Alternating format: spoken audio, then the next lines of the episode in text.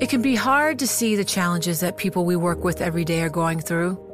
I'm Holly Robinson Peete. Join us on The Visibility Gap, a new podcast presented by Cigna Healthcare. Download it wherever you get your podcasts. You know success when you see it, or you think you do the people in the spotlight. But what about those small business masterminds who succeed at making their money work harder? They do that by having a business bank account with QuickBooks Money which now earns 5% annual percentage yield. Making your money work as hard as you do? That's how you business differently. Learn more about QuickBooks Money at quickbooks.com slash 5APY. Banking services provided by Green Dot Bank, member FDIC. Only funds and envelopes earn APY. APY can change at any time. The countdown has begun. This May, a thousand global leaders will gather in Doha for the Qatar Economic Forum powered by Bloomberg, held in conjunction with our official partners, the Qatar Ministry of Commerce and Industry and Media City Qatar, and premier sponsor QNB. Join heads of state, influential ministers, and leading CEOs to make new connections and gain unique insights. Learn more at QatarEconomicForum.com. This is Bloomberg Law with June Grosso from Bloomberg Radio. Attorney General Merrick Garland has said it before no one is above the law. However, in an interview with NBC this week, Garland appeared to be a little more specific about the extent of the January 6th investigation. Look, we pursue justice without fear or favor. We intend to hold everyone, anyone, who was criminally responsible for the events surrounding January 6th for any attempt to interfere with the lawful transfer of power from one administration to another accountable. That's what we do. That statement, along with reports about questions asked by prosecutors in the grand jury, indicate that the Justice Department is indeed investigating the role of former President Donald Trump in overturning the 2020 election results. Joining me is former federal prosecutor Robert Mintz, a partner at McCarter and English. Bob, does there appear to be a change in Merrick Garland's tone? Well, I think the very public nature about the January 6th House committee hearings, and particularly the testimony from some of the individuals who used to work directly for the Trump administration, was very compelling and has put a lot of pressure on the Department of Justice to look at this information and to consider potential criminal charges against the former president and others in his orbit. Marc Short, former Vice President Pence's former chief of staff, and Greg Jacob, his former chief counsel, appeared before the grand jury and they were asked about conversations they had with Trump and his inner circle about efforts to create false electors. What does that signal to you? Well, as you know, this investigation has been going on with the Department of Justice since shortly after the January 6th assault on the Capitol. And since that time, federal prosecutors have charged 840 individuals with various charges directly relating to assault and to forcibly entering the Capitol. But the investigation has taken a different turn recently because we know that individuals who are being brought before the grand jury are being asked questions questions directly about the former president's involvement in the efforts to reverse the election loss, and particularly what did he know, when did he know it, and what direction was he giving his lawyers and those around him in the events leading up to January 6th. So that suggests to me that the Department of Justice is taking a more aggressive tone and they are entering what is clearly a very politically fraught phase of this investigation. The grand jury can do what the January 6th committee can't or won't do. They can subpoena former Vice President Pence. They can grant immunity to cooperators like Mark Meadows, the former chief of staff, or John Eastman, the former attorney for Trump. Would that be a very aggressive move for prosecutors? Well, this whole investigation is unprecedented, and it really has placed the Department of Justice in a very difficult circumstance because, on the one hand, the idea of prosecuting a former president is something that has never happened in our nation's history. When there have been instances where a president may have committed a criminal act, such as with former President Richard Nixon and Bill Clinton, those cases were handled differently. There was an impeachment and ultimately a voluntary resignation by President Nixon. Bill Clinton was impeached but not convicted, and ultimately there were grants of immunity and decisions to forego prosecution. So here to indict a president would be something that has never happened before. And the problem that the Department of Justice has is on the one hand, Merrick Garland, the current Attorney General, has made crystal clear that his view is that nobody is above the law and they will investigate these alleged crimes wherever the evidence leads, including up to the doorstep of former President Trump if that's where the evidence takes them. On the other hand, the Department of Justice is aware of the politics of all of this, and they have to pursue a case in a way that avoids appearing to use government power to punish political enemies and ensure the tradition of a peaceful transfer of power. So it's a very difficult balancing act for the Department of Justice. And ultimately, it will, I think, turn on whatever evidence the Department of Justice uncovers, how powerful that evidence is, and how confident prosecutors, and in this case, particularly the Attorney General Merrick Garland, is that if they do bring criminal charges, that they will ultimately get a conviction, and they will get a conviction that will stand up on appeal. Do prosecutors have to consider the effect of charging someone like former President Donald Trump on the country? Well, prosecutors are always very careful about bringing charges against elected officials or people running for office because of the impact that the charges can have on the electoral process. And so, in this case, for example, if there were a decision to be made to open a criminal investigation into Mr. Trump, a decision that apparently has not been made as of this point, and if the decision was made after he announced his intention to run for president again in 2024, something that he's not yet done, but he has certainly flirted with that prospect. There is a, a rule in the Department of Justice that was put in place actually by former Attorney General Bill Barr, but has been endorsed by the current Attorney General that says that the department's leadership would have to take a formal consultation process and then sign a formal approval of the department's intentions to review that potential investigation. And that ultimately would be a decision that was made by Merrick Garland. So prosecutors take the concept of pursuing criminal charges against elected officials very seriously. And the general rule is that prosecutors don't like to take steps involving an investigation that could possibly affect the outcome of an election that's coming up. On the other hand, they have to follow the leads when they become known to them, and they have to follow those leads wherever they take them. So they're not going to delay an investigation because of the possible political consequences, but they're certainly aware of the consequences of any public steps that they may take in connection with an investigation that puts an elected official or somebody running for office under criminal investigation at a time that may affect the outcome of, a, of an election. So they have some time yet, since uh, he's not running till 2024. Criminally charging a former president would be unprecedented, but there is no Justice Department opinion against it, is there, as there was with charging a current president? That's right. There is no position within the Department of Justice about charging a former president. And there really shouldn't be because it doesn't affect their duties as an elected official. It doesn't affect their ability to run the country. This is somebody who was a president, is no longer a president. And from the standpoint of the Department of Justice, should not be above the law, should be subject to the same rules and subject to the same laws as any other citizen in this country. But the stakes in such a prosecution are enormous. And the Department of Justice is certainly aware of the impact that even an indictment would bring, let alone ultimately a trial and conviction possibly down the road. And so that's why these investigations are typically opaque. In other words, prosecutions into political figures, which do happen more frequently than most people realize, are done with grand jury secrecy. No charges have been brought. People are brought before a grand jury. An investigation may or may not lead to criminal charges.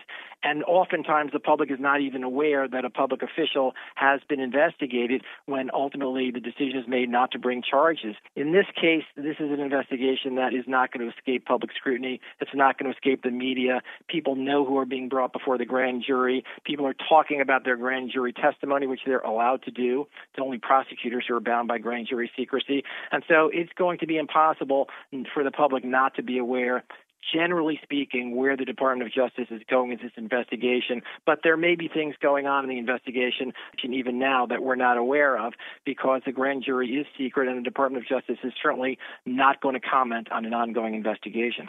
The January 6th committee laid out evidence for a number of potential charges, including conspiracy to obstruct an official proceeding and to defraud the United States. To establish guilt for a conspiracy, do you need to show that every member had criminal intent or knowledge as to every part of the scheme? No, you definitely do not. Conspiracy is a tool often used by prosecutors, and what it is is simply an agreement to commit an illegal act, and then in order to be convicted, you have to commit one or more overt acts in furtherance of that scheme. But you don't have to know who all the other co conspirators are. You don't have to know all of the purposes of that conspiracy necessarily, as long as you're aware of one illegal purpose and you take one step to further that end, you can be guilty under the conspiracy law. So it's something that's used quite frequently by prosecutors, and it doesn't mean that you have to know every aspect of the potential illegal goals of the conspiracy. You just have to know one and take one step to further that end. If Garland were to prosecute Trump, would he want a straightforward case that can withstand scrutiny of court proceedings and appeals? And is the scheme to create fake electors that more straightforward case? if the Department of Justice were to pursue a case against former President Trump, there's no question that Merrick Garland will want a case that is virtually bulletproof. He'll want something that is straightforward, that jurors can understand, and that will ultimately almost guarantee him a conviction and ultimately almost guarantee him that on appeal the conviction will not be reversed. So at this point, there were two phases of the government's investigation. The first had centered on the seditious conspiracy and conspiracy to obstruct government proceedings. These are the type of charges that were brought against the many individuals who stormed the Capitol on January 6th. But now the investigation is moving into a second phase, as you mentioned, where the Department of Justice is focusing on this potential fraud associated with the false elector scheme or with pressure that former President Trump and his allies allegedly brought on the Department of Justice and others to falsely claim that the election was rigged and the votes were fraudulently cast. And that's, I think, something that ultimately would be a stronger charge, but they again have to show the knowledge of former President Trump and specifically focus on what he said to individuals around him, what he directed them to do to show that he understood that these electors were not legitimate and that it was simply going to be a way to try to throw the election from Congress over to the vice president so that he could then throw the election back to the state electors. And that is something that, that there is some testimony that the government has already developed showing that one of the lawyers who was involved in putting the scheme together knew that the electors were fake and actually referred to them as fake electors. That's powerful evidence, at least against that individual lawyer they have to then tie that to President Trump and others around him to show that they knew that these electors were not legitimate you know, we talked before, I think, about First Amendment protected political activity and whether or not Trump's speech on the ellipse could become part of an alleged conspiracy. Would that be avoided if they go with the fake elector scheme? Yeah, I think it would be. I mean, certainly there was a lot of testimony that we heard before the January 6th House committee about the speech that former President Trump gave and the results directly tied to that. And you heard testimony from lots of individuals who said they believe the president was exhorting them to march down to the Capitol and to actually storm the Capitol and to take whatever means that they could to prevent the certification of that election. But that does get into that area that prosecutors don't like to be in, where you've got this First Amendment protected political activity issue and whether or not a person's speech could become part of an alleged conspiracy. And if you listen to the words that the president spoke that day, which people have scrutinized very closely, it is a very difficult call exactly what he was saying, what he was urging people to do. He spoke sort of in broad generalities, he wasn't specific. And so certainly there could be an argument made there that that was protected political speech and was not really inciting people to commit violent acts. Trump has survived previous investigations, countless civil lawsuits, and two impeachments. Can we expect, if he is indicted, that there will be countless challenges and appeals? Well, certainly fighting it out in the courts is not something that is foreign to President Trump. He does it all the time and has done it with some success as a businessman before he became president. This would be something that would be fought out in the courts.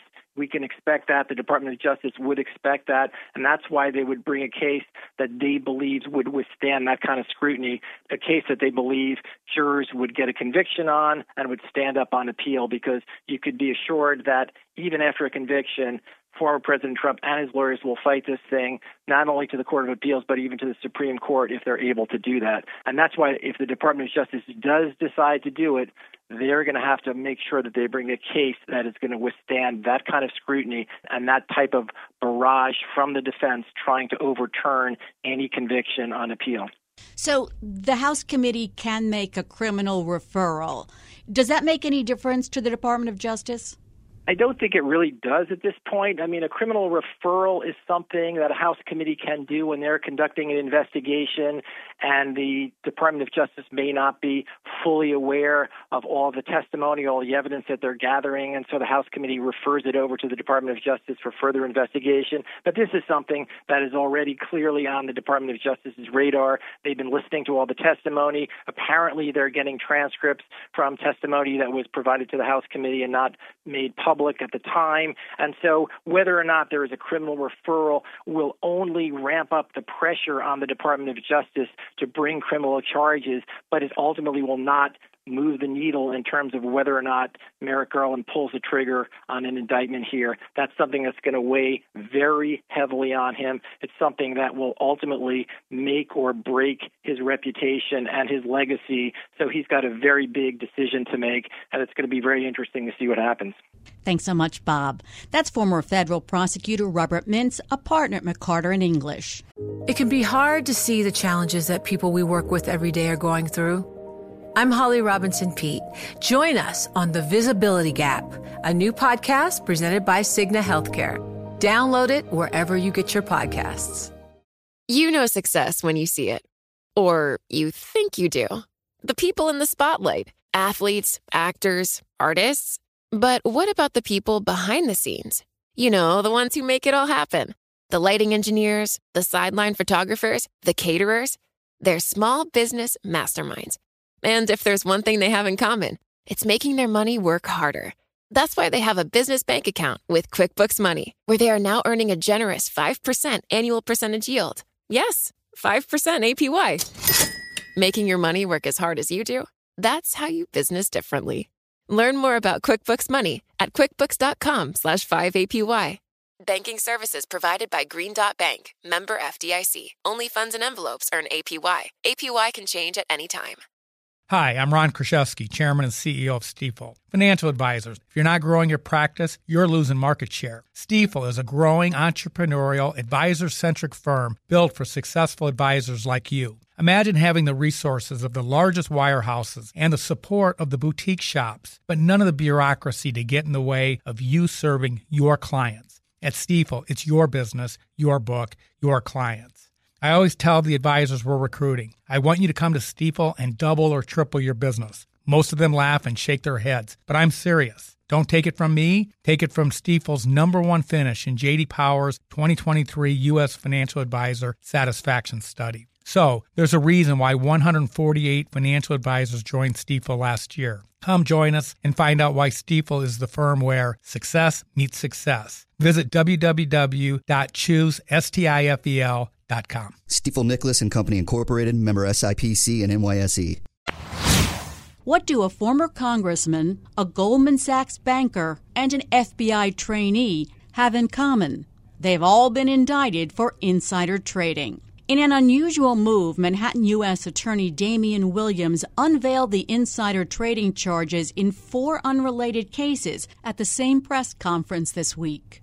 We allege that each of the defendants charged today corrupted the, the, integrity of the markets by stealing inside information or trading on stolen information. Former Indiana Congressman Stephen Buyer, former Goldman VP Brijesh Goyal, and former FBI trainee Seth Markin have denied the allegations. Joining me is Bloomberg legal reporter Chris Dolmetsch. These are all unrelated cases. Why did the U.S. attorney announce the indictments at the same time? So we don't really know that. The only real thread between these cases is that they were detected by the SEC at their market abuse center in Boston, um, which kind of you know analyzes data patterns to see if maybe there's been insider trading. Um, and so they detected all of these cases. Why they decided to announce them all at the same time, we have no idea, other than to possibly send a big signal that they're watching, and especially now that there's a you know a hot trading environment going on, or it has been you know since the pandemic. So we don't really know why. It's a, it's a good question. Tell us about the former congressman and what they allege he did and how they found him. Yeah, so we don't know how they found him. They probably detected his activity through the center, as I said, but he had started a consulting company after he left Congress with a friend, and they had advised on some high profile combinations, some businesses, and he had learned about the Sprint T Mobile acquisition before it happened. So that was one of these things that he's alleged to have traded on. And now the former Goldman banker, tell us about what he's charged with. So he, it's a pretty interesting case. He is alleged to have learned tips through the credit committee at Goldman, eh, which he was on, and passed them to a friend of his that he met at college in California, and then he would t- pass them on, and the friend would trade on them. Sometimes, you know, they would set it up as a squash game. He would say, "Hey, do you want to meet for squash after work?" Um, they didn't make a whole lot of money at it. That's the interesting part. I saw um, they that. lost on one trade. They made six hundred dollars on another. It's not like these guys were making millions of dollars. So one could wonder why, you know, when they have a job like this, they would risk it for such a small sum of money. And also, it seems like the prosecutor has flipped his friend because his friend wasn't charged criminally. So Take- we are not sure about that. The friend was sued by the SEC. He is named as a defendant in the SEC case, and it's clear that he recorded conversations with the Goldman guy. So we think it's possible that he's cooperated, that maybe he's pleaded guilty somewhere else, um, but we have no real indication that he's actually cooperated. We know he consensually recorded his friend, so uh, there's a large assumption that he's some kind of cooperator, but um, there are a lot of variables that go into that that might not make that true. But it could be under seal. Who knows? Goldman has a history of having their bankers or traders indicted for insider trading. Yes, it's happened a few times, uh, especially in the past uh, five years or so. They had a trader who was implicated in a rather large international insider trading ring that was all feeding tips to one man in Switzerland who was trading on them and later pleaded guilty and testified against a number of them. The Goldman person actually pleaded guilty and avoided that entire trial. But there have been a number of cases. Um, in almost every case, Goldman has condemned the behavior. I should say, in every case, Goldman has condemned the behavior, and the person no longer works there. But um, it's obviously not a good look for uh, one of the most premier investment banks in, in the world. The case that sounds most like a movie or TV script is the one involving the FBI trainee. Tell us about Yeah. that. You can't really. It's for insider trader cases. It doesn't get more odd than that. One of the people arrested was a FBI trainee who got information from his girlfriend while she was working at home, and then passed it on to a friend of his. Obviously, that ended their relationship uh, at I some point. but it does sound like a movie. It's one of those cases where you wonder what everybody was thinking, and it's it's also an example of you know kind of the things that could happen when people were working from home and seeing what their spouses or their partners were doing and seeing confidential work or peering into it. It looks like he saw some reports that were sitting around, and she possibly had no idea. Is this a new crackdown on insider trading? Do you know?